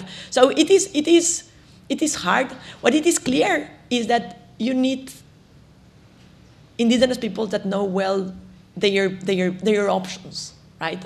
And if they want to go to university, that they have a clear picture of what does it mean for them in the future, that they have those discussions on like, okay, with so many people educated, will they come back? Will our villages will be afterwards totally empty? Or that, that, that I have a third case where an indigenous community is as well paying for the higher education of their kids. But they sign a contract. It's all, all done internally and with very strict bylaws. They sign a contract that they have to come back. They can only be out for five years. And when kids turn 18, they have one year to decide whether they want to belong to the community in the long run or not. They have to decide that before they turn 19. If they decide that they don't want to be part of the community, they lose a lot of the social cohesion that the community has, right? If they want to go to university, I think that they give them like four years or five years. Like, okay, go. They finance that because they have been very successful on the business side, but they have to come back. And if they don't come back, they have to pay every single time that they didn't. So, so you know, people are creative, and, and indigenous peoples are, are trying to figure out ways. There is no one solution. Yeah, I just would like to add a couple things. Um, I just would like to say about maybe a short comment about partnership of international philanthropic organizations with indigenous communities. Uh, from uh, 2005 around, um, a number of big philanthropists entered Central Asia with their programs on support of uh, uh, biocultural diversity and revival of traditional culture. And that was a very good partnership because these organizations came in the conditions when we had no resources. Because, you know, post Soviet countries, we, in economic uh, terms, of course, uh, the situation was very, was very hard. And uh, this partnership, I think, was very effective. But today, for example, uh, if to go back to this partnership from this, um, let's say, how many, 14 years perspective, uh, today we see that this partnership should be uh, with time transformed into something bigger. Uh, before, uh, many philanthropists, they supported uh, revival of some separate cultural phenomena, some separate aspects of traditional culture. But today I think that philanthropists um, should um, move forward with that help and maybe to transform to something bigger. And by this actually I mean investing into uh, consolidation activities of these indigenous people of the region, uh, investing into uh, development of uh, more conceptual uh, things, uh, more things related to long-term development models based on indigenous culture. Not only this um, separate phenomena, for example, epic heritage, on writing the books and making research on particular cultural phenomena. So these are things that are already in the past at least in Kyrgyzstan. Today, for example, Kyrgyzstan needs maybe to step forward and to see how indigenous culture can become the basis for something uh, bigger for development, not just being culture itself. Because you see, uh, well, in my analysis, I showed that um, uh, indigenous culture today is one of the um, biggest resources that we can play out and we can help with not only our uh, situation but also the situation in the world. So that's it. As for the um, bringing people, young people studying abroad, for example, living in better conditions to local communities, I think this is a realm of a personal choice.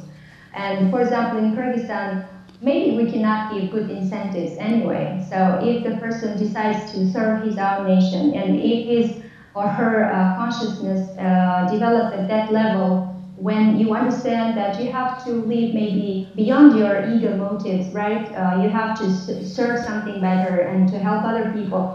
If uh, the person comes to that uh, level, he or she will return anyway. And we saw a lot of young people who uh, realized all their ambitions abroad and then they came back already successful and they helped in terms of business, for example, or in terms of their expertise, or in terms just being a member of community and uh, serving uh, his or her nation in personal way. Thank you. I actually I admire what you two are doing, but what comes to my mind, okay, I'm a writer, is I have this impression of terrible poverty and suffering associated with these groups. I hope I'm wrong. That is my impression. Um, what do you have to say about that? That in preserving them, you preserve the terrible uh, suffering or poverty. Is that true? So, um, Indira, I'll just repeat the question. Uh, um, and she said that when she thinks about indigenous communities, she often immediately thinks about the extreme poverty and suffering uh, that many indigenous communities are experiencing in her perception. And she's wondering how, if is that a correct perception, and if so, how does it fit then with efforts to preserve traditional ways of life?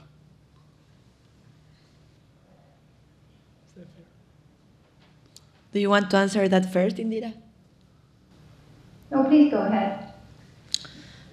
Yeah, your, your English is more uh, like faster, so please. Yeah. it is such an interesting perspective, right? This perspective of, of you know, there has been this quest from the West to save the others and to define that the others must be suffering if they are not as us. And there are places with indigenous communities that suffer deeply, deeply, deeply, deeply. And a lot of that suffering has to do with colonialism and with the history and how they were treated. Like when I, I, I as I told you, I am not from this region. I have mostly worked in the tropics. And when I came here to the US and started learning about the history of Native Americans and the histories of First Nations in Canada, I was appalled. And a lot of what you see in terms of, of yeah, alcohol abuse, domestic abuse, etc., it is not because of, of poverty itself in terms of money. It is because they lost all connection to land. People in this part of the world and in many other parts of the world as well were moved from the place that they knew and loved somewhere else. It, it, it and, and not only that, it's hard. But I, I, I couldn't believe that in Canada, until the 90s, children were taken, sent to boarding schools. I have a boy, that's why I cry. Kids, in some places, parents, in some other places, up to grandparents and great grandparents were beaten. Because they spoke their language. Poverty is not them being poor, it is brought by us, but not letting people be who they want. And yes, it is a challenge in terms of, of people wanting better lives, and that is totally their right. And that is, uh, if, if that is what they want, that is their right, right? But in my experience, I have found some of the most beautiful, happiest people ever in those communities. Like, to the point that I wish my son will have the opportunities to explore and sense and be, and at least live a bit of that life. Because that's something that I assure you, none of us has.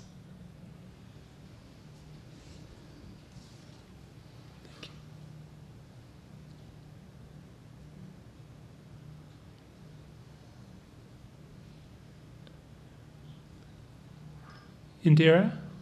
Mm-hmm. Well, that's kind of a sad question, I think, in a way. But um, I think that the notion or the concept of poverty is a quite um, concept, I mean, quite wide concept. What do you mean by poverty? Do you mean economic poverty, right? Or do you mean poverty spiritual? So uh, if you mean economic poverty, of course, um, the situation in many indigenous people of the world, I think, is is very hard, and I understand uh, Margarita's emotions. But as for the Kyrgyzstan, um, I can say uh, again that in our country, indigenous culture by itself became a very good source for overcoming this poverty. And it depends on how you look at this.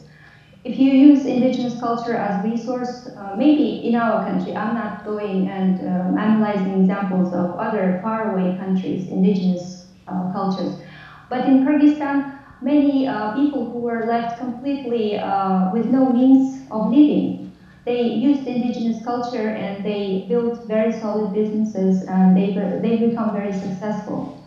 So I think that in Kyrgyzstan it is not the case of poverty but also it is the case of uh, gaining uh, dignity and prosperity through your indigenous culture. And I think that in Kyrgyz conditions, at least we cannot be that um, pessimistic about indigenous culture. But even in the communities where poverty is very strong, I think if you look at those communities, the majority of indigenous communities, there is um, spiritual richness I have met a lot of leaders from indigenous um, communities, and uh, even if they live in poor conditions economically, they are very strong personalities. Uh, maybe God wanted them to live in those testful conditions so they become stronger spiritually. So, being pitiful about poverty of indigenous cultures, I think it is a little bit limited vision of the situation.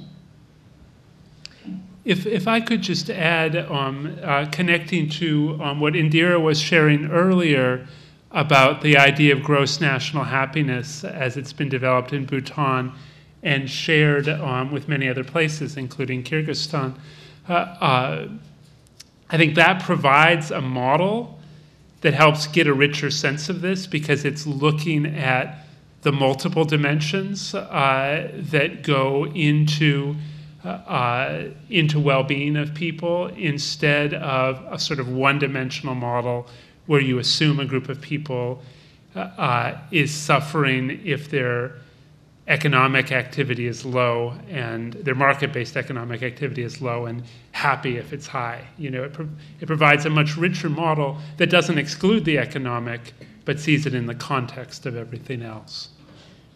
Just to add yes, I agree with that. Actually, that's a that's a good reminder. Uh, so poverty, actually, in general, is not absence of happiness. So economic well-being is not the ultimate uh, indicator of your happiness.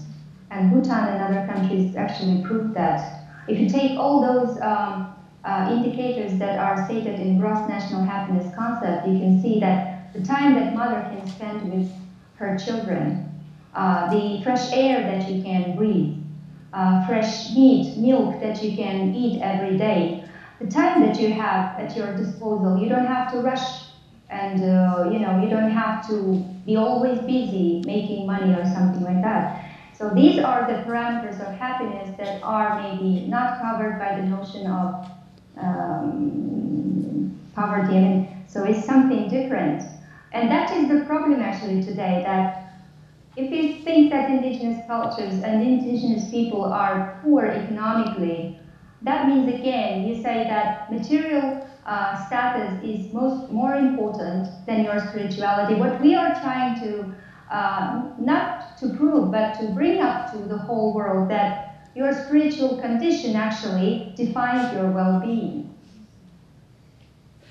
That's very important because that is the basic problem which started with the loss of the spiritual mindset, spiritual consciousness. That is why we are in the condition today. We wanted more. We wanted more economies, more money, more um, things. Um, I don't know, more possibilities. That's why we are in the condition we are today. Yeah, thank you very much for the wonderful sharing. Uh, so there's more questions for Indira. So in one of your slides, right, you mentioned Kyrgyz spiritual cultural core. Can you tell us like what's the difference between spirit and culture, and also elaborate further what does it mean by transcendental phenomena? What's the difference between like spiritual health and psycho spiritual health, and how can we actually incorporate them in our life? Well, the difference between these two levels, uh, these four levels are very uh, conditional actually, and I think in a way it is theoretical. But we just wanted, uh, we divided this spirit and soul level or uh, energetic and psychoenergetic uh, levels just to show different cultural phenomena. For example, uh, in Kyrgyz traditional culture, there is such a phenomena as a um, live narration of um, epos manas this is the phenomenon when the person is gifted. So the narrator is gifted, and uh, he does not memorize all this um, epos uh, material. He just knows that because it is gifted through the dreams, and there is a whole difficult process of initiation. So in order to um, to divide that kind of phenomena, we make this energetic health uh, level.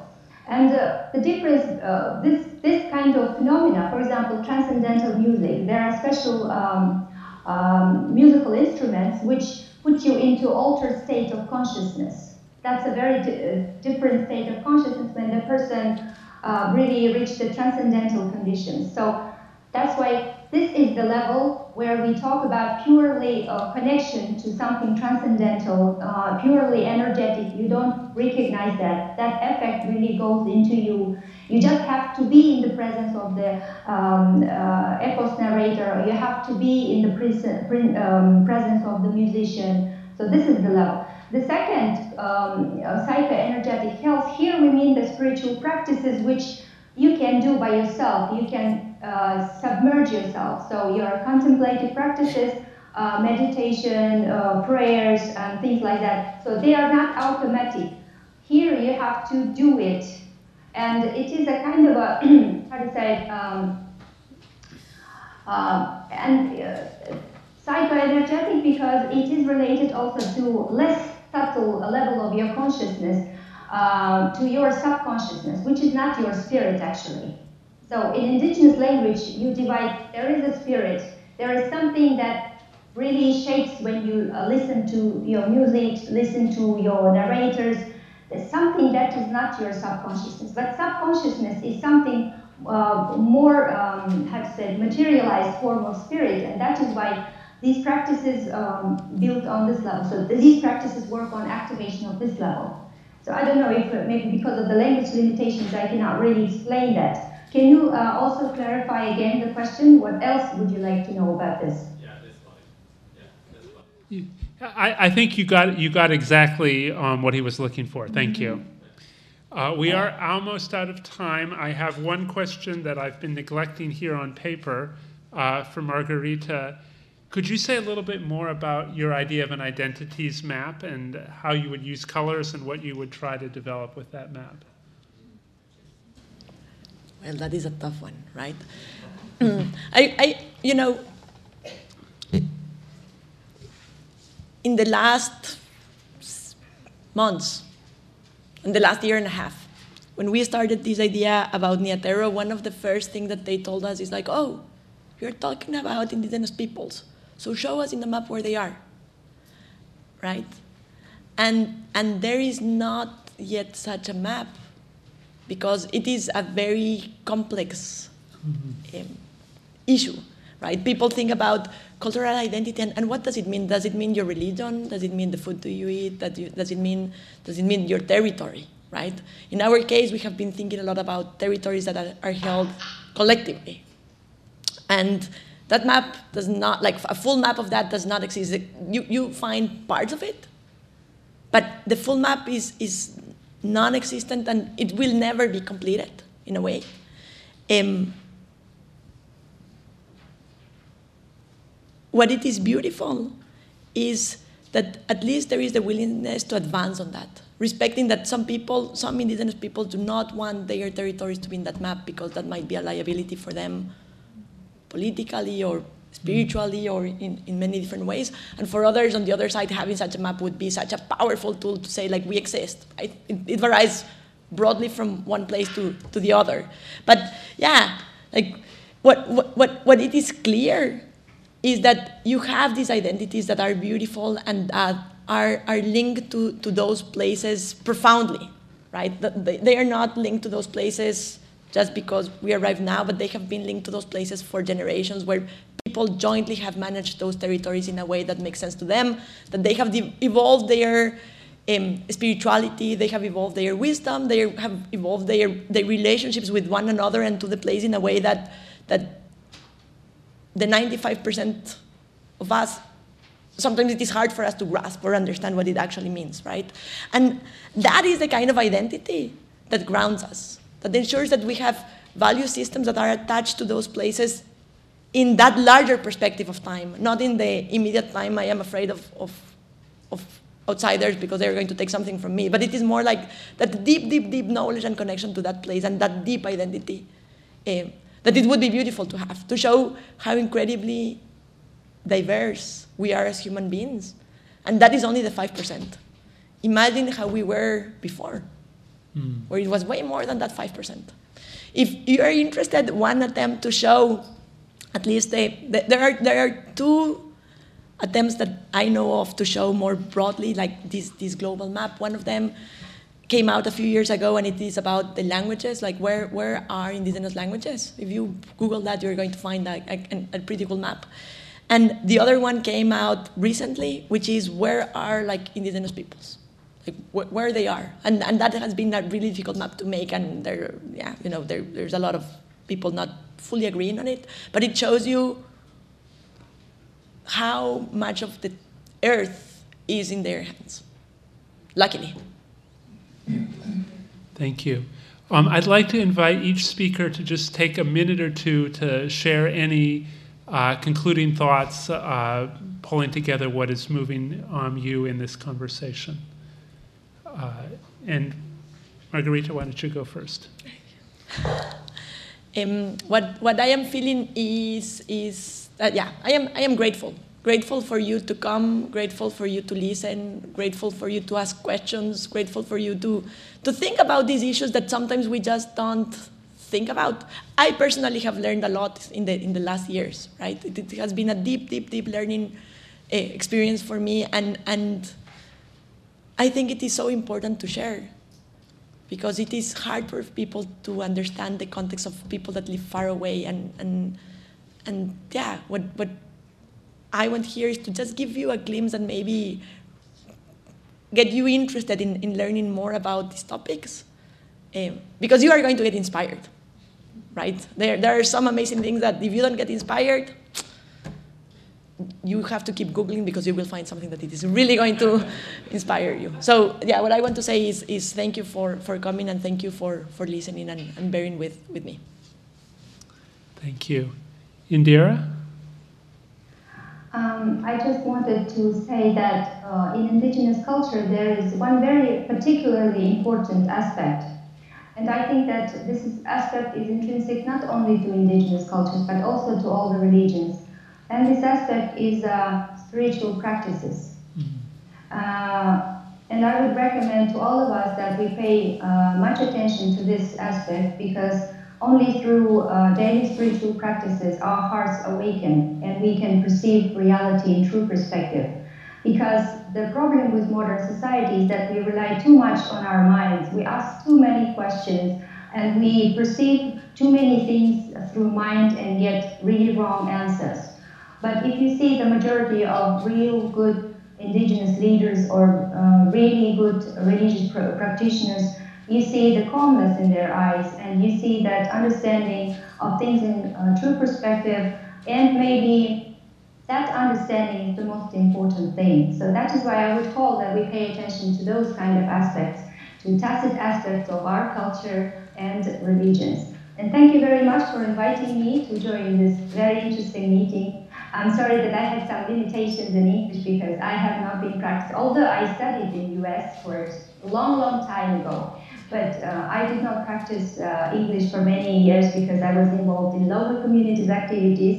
So um, good luck to all of you, and I think that your community is very important for indigenous culture, for indigenous people in the world, and for general transformation of our uh, understanding of the world. Because people like you will uh, go to various aspects, various organizations, to various structures international organizations, and we all together can make change. Thank you.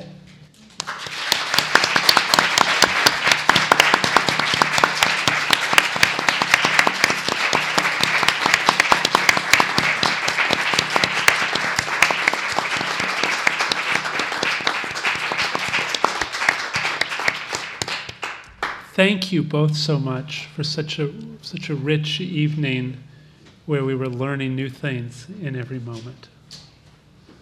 Uh, uh, it's just a wonderful gift. Thank you. Uh, and now I'd like to invite Dean David Hempton back up for a few bits of business uh, related to uh, the RPP. Many thanks to Margarita and, and Dira again for um, uh, sharing these uh, wonderful experiences and expertise. Uh, and to Dan, thank you so much for moderating so thoughtfully and, and, um, uh, uh, uh, and professionally. Um, I, I, I, suppose, like you, left with some, you know, big questions that were that were set out for us. You know, what what kind of ancestors will we be? Is a great question. Um, what kind of well-being and happiness do we value? What are the connections between place and culture and spirituality and identity and well-being and spiritual practices and perspective? How to bring all of those things together. Is, um, so this is, I think someone said that this is a steep learning curve, and it has been a steep learning curve, I think, for us uh, this evening to um, encounter um, um, indigenous cultures that are not often in the tops of our minds. So thank you both very much, uh, and thank you, Dan, also. Um, if you can bear with me just for a few minutes, um, uh, just to um, um, um deal with some important business about the RPP. We'd like to give you just a few minutes to fill out the survey uh, that you have in your uh, uh, dinner bags. And this is, uh, so we do this uh, twice a year um, to receive your input, which is tremendously important for us. Great, thank you so much. And, and we have a little bit of extra time after um, I, I sort of finish out the announcements. Um, we'd like to, just as we began with a very short moment of silence, we'd like to um, have another short moment of silence just to reflect a little bit on what we've heard tonight and, and um, either in meditation or prayer or, or, or, or, or, or, or um, uh, mindfulness.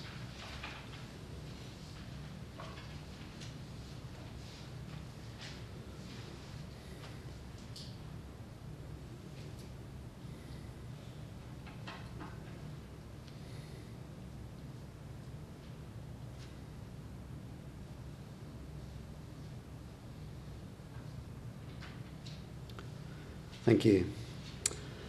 Um, if you have uh, uh, ideas or concerns that you weren't able to raise at the session or mention in the survey, feel free to tell us afterwards or drop them in the basket that will be on the table up front right here. Um, we are very grateful that you attended our RPP events this year. Um, um, uh, thank you for a wonderful year of, of our colloquiums. Uh, over the summer, you may wish to check out the resources on the RPP website, which include a brief uh, bibliography, feature articles, videos of our RPP colloquium sessions from the past five years, which is a very rich archive, and more. So do please feel free to uh, uh visit that website. You will also find more information there on the Sustainable Peace Initiative, including a few resources that we welcome you adapt for use in your own institutions and communities wherever um, they are.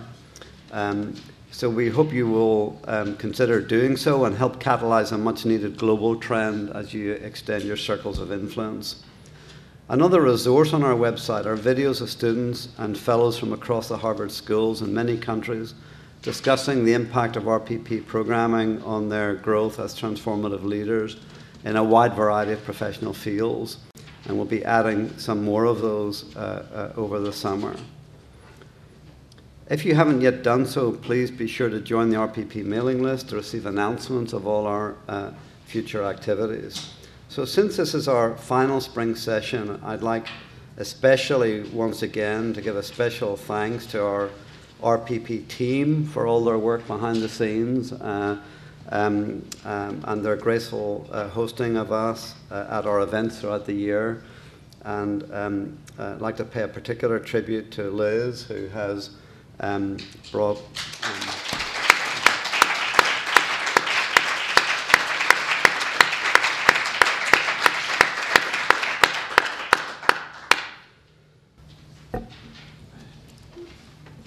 So thank you, all of you, for what you've brought to us. It's been a remarkably rich year. Um, and thank you for all the energy, creativity, intellectual leadership, connections, um, and spirituality you've brought to our proceedings. So now, um, uh, please join us for a reception with tea and refreshments in the lobby. Um, and the Harvard uh, uh, Coop will have books for sale right outside of Sperry. So we wish you all a good night, a happy and peaceful summer.